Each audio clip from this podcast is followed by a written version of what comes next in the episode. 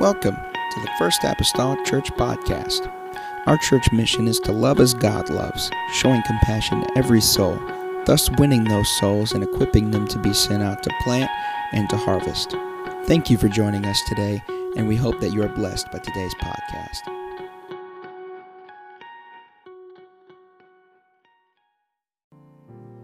Hallelujah. This morning, you can stand with me today.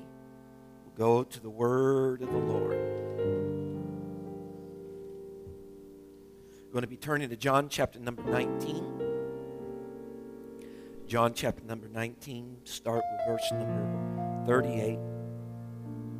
John 19, start with verse number 38. Amen. Glad to see everybody here. Trust that everybody had a tremendous Wednesday night. Amen. House of the Lord. Thankful to be back. Can't say I did not enjoy ourselves. Did. It was an apostolic journey on. We had 18 to 20 people on our flight. Those apostolics when we left from Indianapolis. So we started the trip just having a good time and returned home the same bunch of apostolics. Had 34 uh, pastors and pastor wives, so 68 people that were there in that intimate setting. So good just to uh, share and be ministered to. I didn't skip service, I was in church on Wednesday night. If my memory serves me well, Tuesday night we had one, two, three, four, five speakers, I think. People that spoke to us. Uh, Wednesday morning uh, we had a panel and then a speaker, and then Wednesday night we had one, two, three speakers. So, I've been in church. I've been in church. Amen. Hallelujah. John chapter number 19 and verse mm-hmm. number 38 starting. And I do realize Easter was last Sunday, okay? And after this, Joseph of Arimathea, being a disciple of Jesus, but secretly for fear of the Jews, besought Pilate that he might take away the body of Jesus. Pilate gave him leave. He came therefore and took the body of Jesus. And there came also Nicodemus, which at the first came to Jesus by night, brought a mixture of myrrh and aloes, about a hundred pound weight. Then took they the body of Jesus and wound it in linen cloths with the spices, as the manner of the Jews is to bury. As the manner of the Jews is to bury. I know it may seem like I'm a week off, but we celebrate and talk about Easter or Resurrection Sunday and things along those lines all year long. Amen. This morning, I want to talk to you simply about this, may seem peculiar, but I want to talk to you about this. An idol, that's A D O L, an idol Jesus. An idol Jesus. Amen. Talk to us about an idol Jesus this morning. Father, I come to you today. I'm grateful, Lord, for being here again. God, once again, back here, Lord, in your presence. God, on this Sunday morning with people that surely have some type of intent desire, God, to be here, Lord, with you. I pray, God, that you're able to strengthen us, Lord, today. Pray, oh Lord, you're able to open up our minds of our understanding, God, with the word of the Lord. God, I pray, Jesus, I invite you, Lord Jesus, into this portion of the service. Make yourself known amidst and among your people. Help us, Lord God, to be, Lord, changed, Lord, by the word of God, that it would find a lodging place in our hearts and souls. It would challenge us, it would change us. God, we'll fail not to give you praise for it. The lovely name of Jesus Christ that I pray. Amen and amen. The church say amen. Amen. You may be seated this morning in Jesus' name. An idol, an idol Jesus today. An idol. Not I D L E, but I D O L. An idol Jesus this morning. Today, when we're talking here, this is no doubt along the lines of the death and the burial the resurrection of Jesus, mainly speaking about after the death of the Lord. Two men in particular come to ask about the body of the Lord Jesus Christ.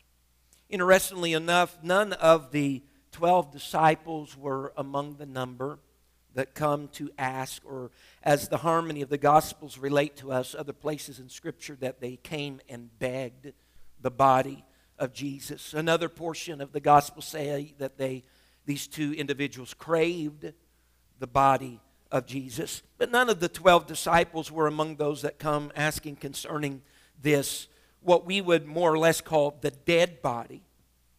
The dead body, not the living body, but the dead body of Jesus Christ. These two who come to ask of this body was one by the name of Joseph of Arimathea, which speaks that he's Joseph of this particular location, Arimathea, and another one by the name of Nicodemus. We know uh, just select a, a, small selection about these people uh, because of what we are shared with them uh, about them, rather in the scriptures. Nicodemus, perhaps we know a little bit more about. We many could go to John three and and talk about how Nicodemus had a conversation with Jesus by night, asking him concerning things of the kingdom of God. And it was in that interchange that Jesus would tell him how men, not just him, but all men, must be born again of the water and of the Spirit. And it's this Nicodemus that would be the one that would accompany Joseph of Arimathea. Nicodemus has, has gathered and prepared uh, myrrh and aloes of about 100 pound weight, 100 pound weight according to the Roman law, to make preparations for this dead body, if you will, of Jesus Christ. And he is a member, from what we can see from Scripture. He, the Bible says Nicodemus is a ruler of the Jews. Uh, many attribute him to being a part of the Sanhedrin or the body of the Sanhedrin people. He was a Pharisee. The Scripture speaks that he is so. He is one that even when some were uh, betwixt and between concerning the Lord in John 7, that some of them, the Bible says, because of what the Lord had said, it was the last day of the feast, and he said, If any man thirst, let him come to me, and I will give him water uh, that he can drink of, and out of his belly shall flow a river of living water. Some people were troubled over what the Lord said. Some even were thinking about taking him, but the Bible tells us in John 7 no one laid a hand on him, and that there was even a person that arose among them uh, Nicodemus, that he just turned their attention back toward the Jewish law and says, Can we not? Can we not? A man has to be judged first. We have to hear him and judge him before we can do anything with him. And it's almost as though Nicodemus, in a certain sense, was taken up for the Lord in that particular encounter.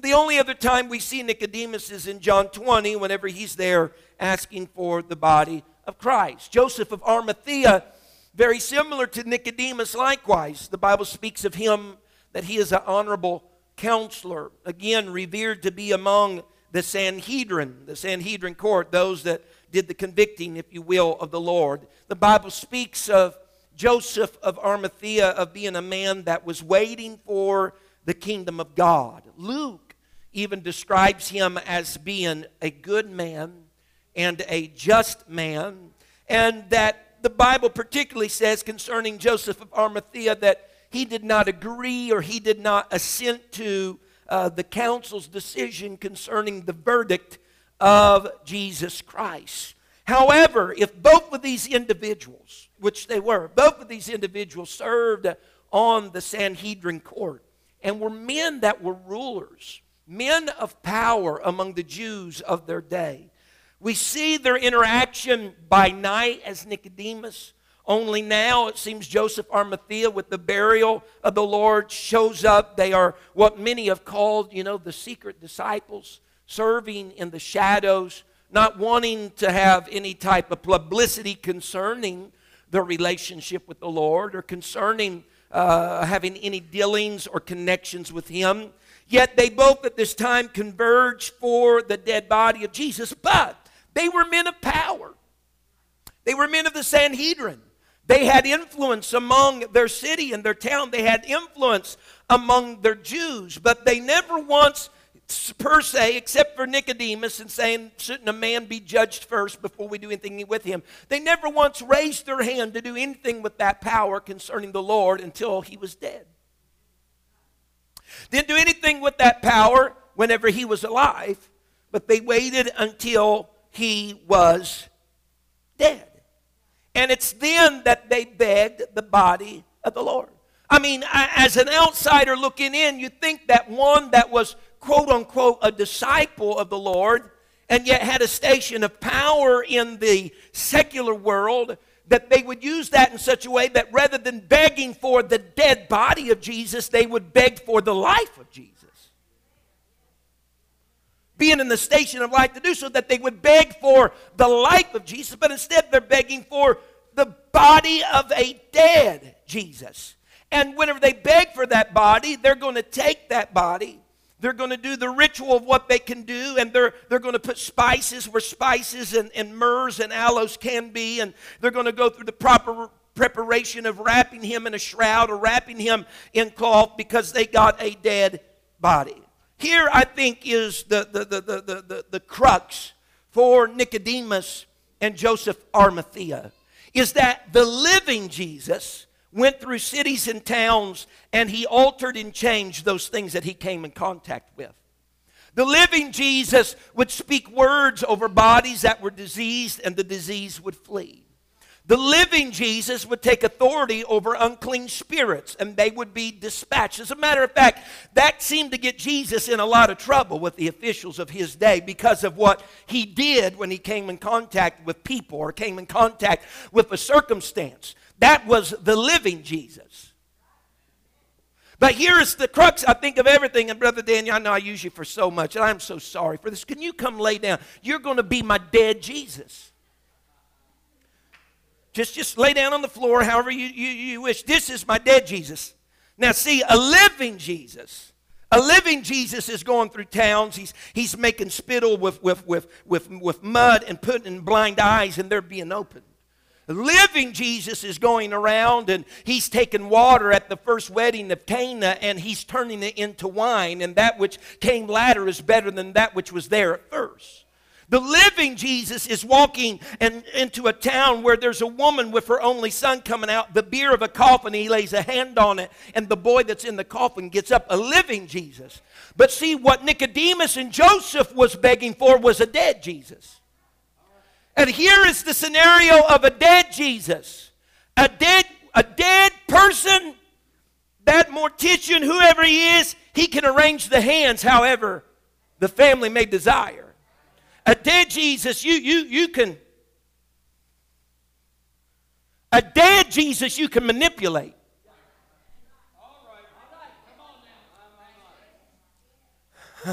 a dead Jesus, you can put his hands where you want his hands his feet where you want his feet, his head turned in the direction that you want his head. See, if I, if I can get a dead Jesus, I can live the way that I want to and just cause his head to turn the other way.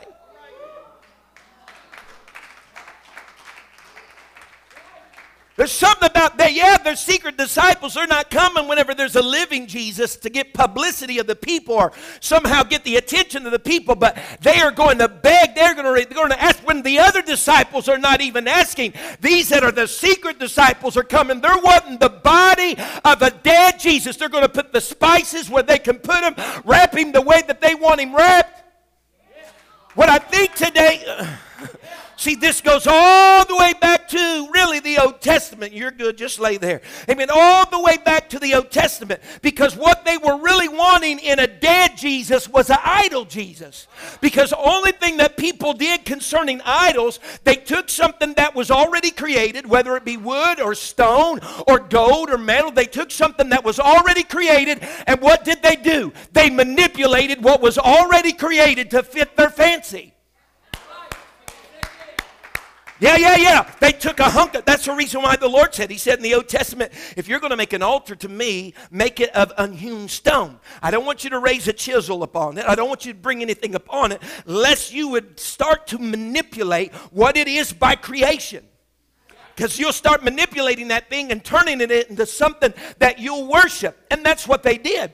They took their wood, they took their stone, they took all these materials, they would manipulate them, make them as they desired, their eyes as they desired, their mouth, their nose, their hands, their feet, all as they desired. They would take their God, amen, and they would make their God fit in their home rather than revolve their home around their God. And so that carries all the way up here to New Testament scripture that I believe what really Joseph and, and Nicodemus was wanting was an idol Jesus. They wanted something that was already created that they could move and manipulate and just do what they wanted to with it. Why is that a problem? I'll tell you why. Because when we see then Jesus resurrects, oh, we got problem on our hands. Because the resurrected Jesus, the Bible says one of those infallible proofs that he done unto them after he resurrected, the disciples are sitting together. They're grieved. They're, they're still not convinced that he's alive.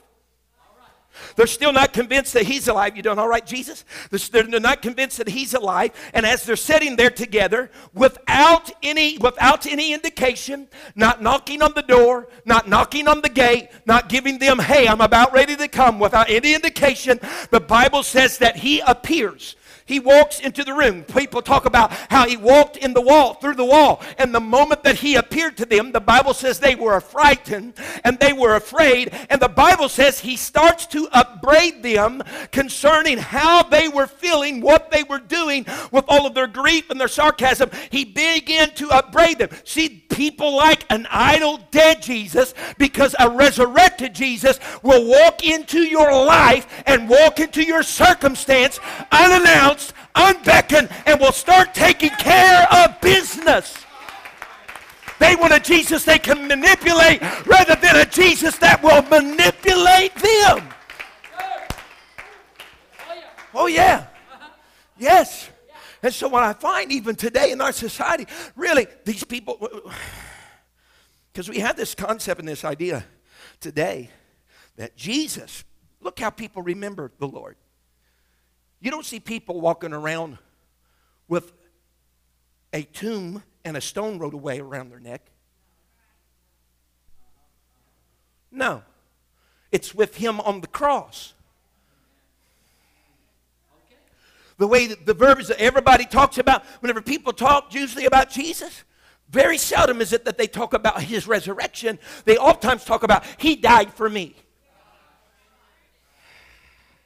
And what I think it is people's being sucked into this discipleship of Joseph and Nicodemus. They want to idol Jesus. They, they like the fact that he died. They like the fact that the blood was shed and the forgiveness is there. But they like the fact that he's a dead Jesus at that moment and something that they can play with.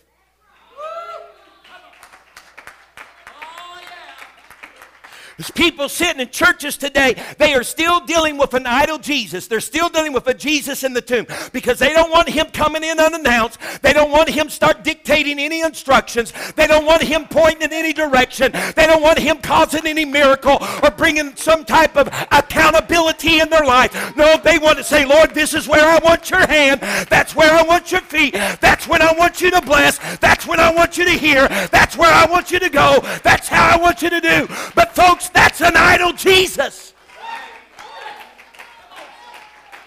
It's an idol Jesus. Someone say amen. The Bible even tells us in John 12 42 that there were even many, not just Nicodemus and Joseph. Eh, eh, Jesus, you can get up for a moment. Resurrect for us for a moment. And if I need you, we'll put you back down.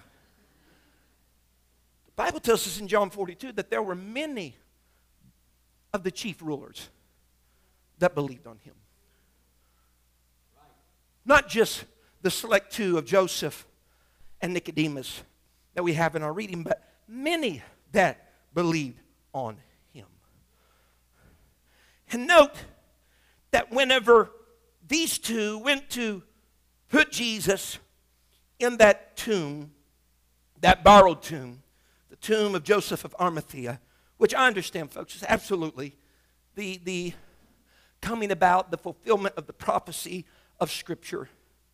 But whenever they did this, the Bible tells us in Luke 23 and verse 55, I believe it is, it says, when they did this and they placed him in the tomb, that there were some, some women that along the journey, even leading up to the crucifix, had been there, had ministered to the Lord, with their resources and they were there at the crucifix, many of them were. And now they have also followed these two quote unquote secret disciples to the tomb. And notice what the Bible says. And the women also which came with him from Galilee followed after and beheld the sepulchre, how his body was laid. It does not say where his body was laid, it particularly denotes they were sitting there, they have followed, and they are observing how his body was laid.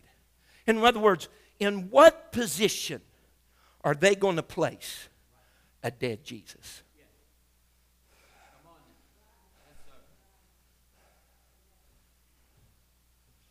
Thank God for Calvary.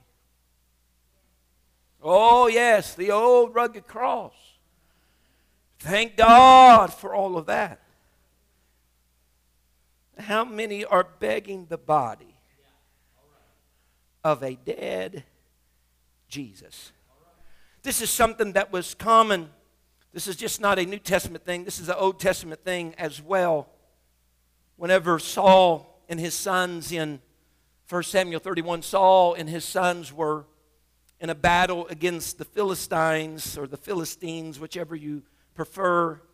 The Bible talks about how Saul was sorely wounded of an archer and he was a little bit reluctant, even questionable about whether or not he would live. Didn't know if he did, didn't know if he would, didn't know if he wouldn't. And so, since he was unsure, he had even asked his armor bearer, he said, Will you thrust me through with your sword? And the reason why he said this in, in, in just was because I don't want the enemy to come and to abuse. I don't want them, he, this is the words. He said, I don't want them to thrust me through. In other words, I don't want them to kill me and then abuse my body. That's what, that's what Saul said. Because it seemed to be a, a, a, a custom thing for an enemy not just to take the life of an enemy, but also then to abuse its body. What that meant was take advantage of it after it was dead. We, you, you see it today. You, you've read the stories. It's almost heart wrenching, isn't it? To read the story sometimes. Some manic killer that's out here. He takes the life of his victim, and, and for some reason, he doesn't, he doesn't rape that victim when it's living. Doesn't rape that victim when it's living. He doesn't pull out the toenails and the fingernails on that body when it's living but he'll kill that victim, and then days after that, he continues to mutilate the body, rape the body after it's dead, because evidently he didn't want to have to contend with a living body. Someone say amen. And so I, am learning and understanding that, that, that people, even that pledge their allegiance to the Lord and pledge their allegiance to Jesus Christ, they do all of that for the fact of what the Calvary and everything stood and represented for them and the benefits and the perks that that had for them. But they want to stop at the burial because they don't want a resurrected Jesus because there's things that they wouldn't do in their life or feel like they couldn't do if they had a resurrected Lord. Someone say amen. They want an idol Jesus. And so, so Saul, he was so fearful that he wanted his armor bearer to do it. His armor bearer said, No, I'm not doing it. So Saul went down upon his own sword. And sure enough, the Bible says, even after his death, and that had happened, a day later, the Philistines come. They're, they're scouring over the bodies. They're stripping the bodies, if you will, of anything of any worth that's upon them. And the Bible says they take the body of Saul and they, they thrust it, fasten it to a wall in Bethshan until finally someone has to come and take that down. Because those old boys knew this, that they couldn't do that. They wouldn't be, get by with that with a living Saul. But they could with a dead Saul. Someone say amen. And so in our churches today, what we need is a resurrected Christ. We need, yes, sir, yes, ma'am, we need a resurrected Christ. And you've heard me oftentimes say it.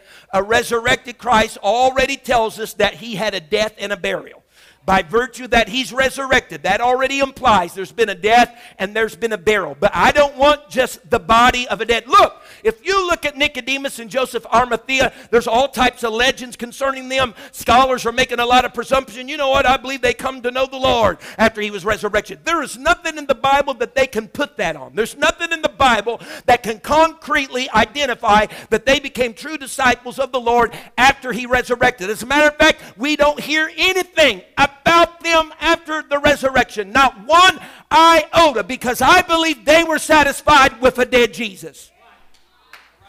Yes, I believe they were satisfied with a dead Jesus. They could move, they could manipulate, they could carry, place him where he wanted. But what we need today in our churches is more than just a death and a burial. We need a resurrected Jesus. I'm telling you right now this morning, I need a Jesus that walks in my life unannounced. I need a Jesus that walks into my circumstances without knocking on the door before he arrives. I need a Jesus.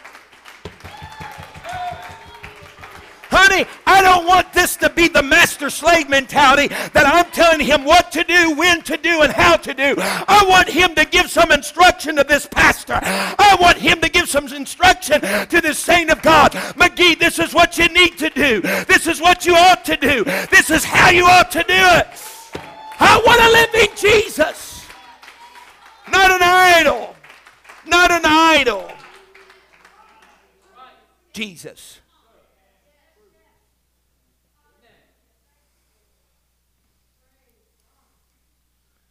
Someone say amen.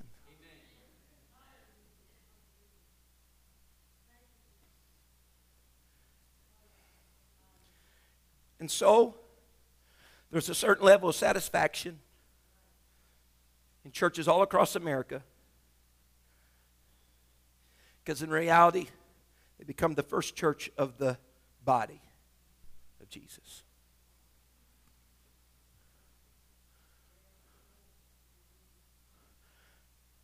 Bloodshed, so they still get their forgiveness.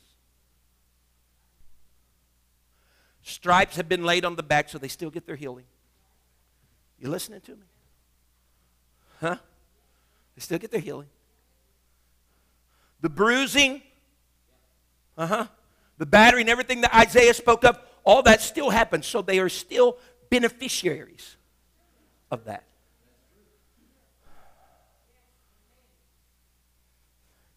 Satisfied then, Brother Stephen, to walk in, having benefited from all of those things, yet have a body that they can still manipulate.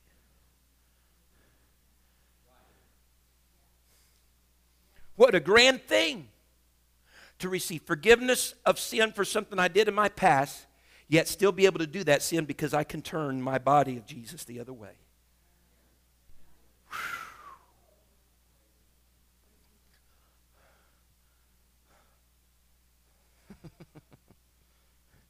There's no hands being laid on me from a dead Jesus. There's no vocalization of follow me from a dead Jesus. There's no words of if you'll become the least, you'll be the greatest in the kingdom from a dead Jesus. My brother Greg, a living Jesus, going to have a little higher expectation.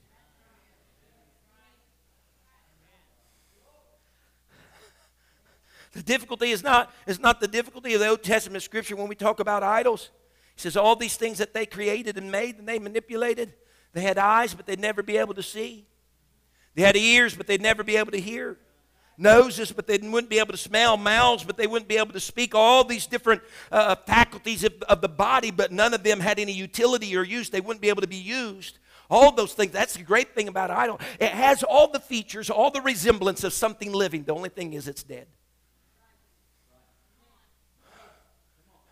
All the features of something that's living, but it's just dead. And therein lies the fact that people have a hard time distinguishing well, then what's the big difference between them and us? They got eyes, we got eyes. Someone hearing me? They got ears, we got ears. They have some of the common features just as our Jesus does.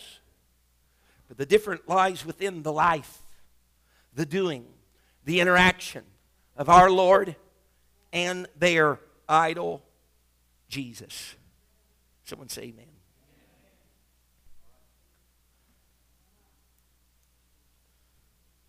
I'm not holding you long today. If you'll stand with me. In Mark 16, when the living Jesus walked into that room, the living resurrected Jesus walked into that room, he upbraided them with their unbelief and with their hardness, the hardness of heart. Living Jesus did that. Says you all says you all need to address the unbelief that you have in your life right now. You all you all got a heart issue that needs to be contended with right now. Thing is, the reality is Jesus Christ, of course, no longer walks along with this in bodily form upon the earth anymore. The day is over, it's gone. But he has adopted his church to be his body. He's adopted the church to be his body. We need to be a living church, not a dead church. Dead church, dead church doesn't raise a hand or a voice against anything that's said and done by the members. But a living church should crawl up to the pinnacle of the steeple. We don't have one right now, but we used to. And decry. That doesn't look like the living Jesus. I don't want to be a church that can be manipulated. I don't want to be a church that, that, that I can just poise and posture in a way that's, you know, beneficial to the way that I desire to live life. No. I want to be a church that when and if necessary, truth will be preached from the pulpit, conviction will be felt in the soul, to the place that I'm saying, Here am I, Lord. I think there's great purpose why we were to mirror that death, burial, and resurrection in our own life through repentance and through baptism. Because we likewise needed to reach that place of death so that His Spirit can do some manipulation on a dead life.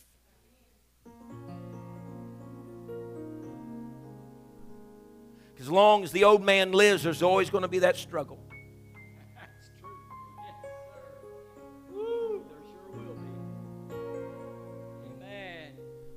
We need a living Jesus, but he needs a dead man. we need a living Jesus, but he needs a dead man. Because right. yes, sir. And true. Because on this side of my experience with the Lord, I'm going to struggle with him. When he says, Go, I'm going to. Now, Lord, while he's trying to pull me this way and got my foot, I'm going to be headed that way. But if I would take on his burial and death, as old Joseph and Nicodemus could manipulate his body, and that's all they wanted, he can start to say, Pat, here's how I want you postured, Pat, just like that.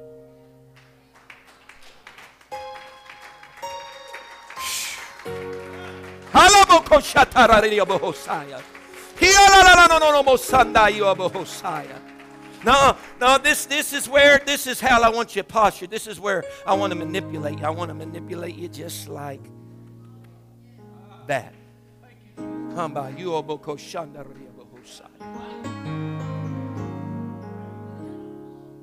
We don't want the tables to be turned. We don't want to be a living man with a dead Jesus. We want to be a dead man with a resurrected Jesus.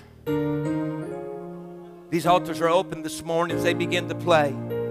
Come on, somebody today might need to exchange an idol, Jesus. Thank you for listening. If you would like more information about our services and activities, you can find us on Facebook, Instagram, and Twitter with the username FACMC. Again, that's FACMC. Thank you and have a blessed day.